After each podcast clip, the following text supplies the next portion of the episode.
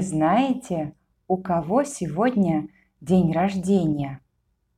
У Деда Мороза. Вы уже знаете, кто это?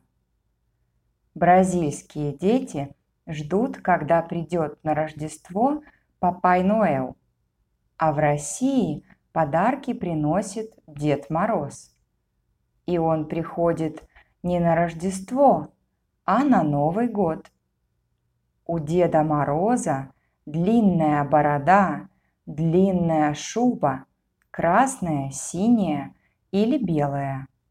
Обычно он не носит очки. А еще у него есть внучка, Снегурочка.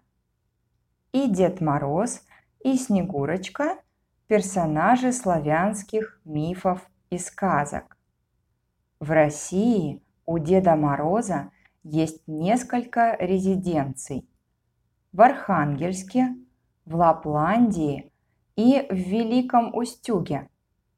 Именно в Великом Устюге в 2005 году начали праздновать день рождения Деда Мороза 18 ноября. В этот день начинается сезон работы Деда Мороза. Когда вы поедете в Россию, вы тоже можете поехать к нему в гости, в его резиденцию.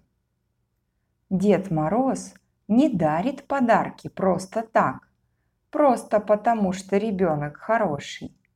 Чтобы получить подарок, нужно петь песню или читать стихи и танцевать для Деда Мороза. А еще есть почта Деда Мороза. Дети обычно пишут Деду Морозу, какой подарок они хотят получить на Новый год. Еще рассказывают о себе, о семье, о школе и, конечно, поздравляют Деда Мороза с Новым годом. Наши ученики и ученицы тоже пишут письма Деду Морозу. В этом году мы организуем акцию «Письмо Деду Морозу». Вы можете написать письмо Деду Морозу по-русски или записать видео и опубликовать его в социальных сетях, в Фейсбуке или в Инстаграме с хэштегом «Ану нову злаву до зміли Вінчі» и локализацией клубе Злаву. Конечно, вы можете попросить ваших преподавательниц помочь вам. А 19 декабря, в последний день учебного года, у нас будет открытый урок.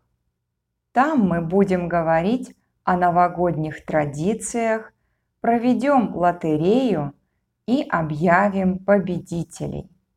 Ну как, будете писать Деду Морозу? Мы будем ждать.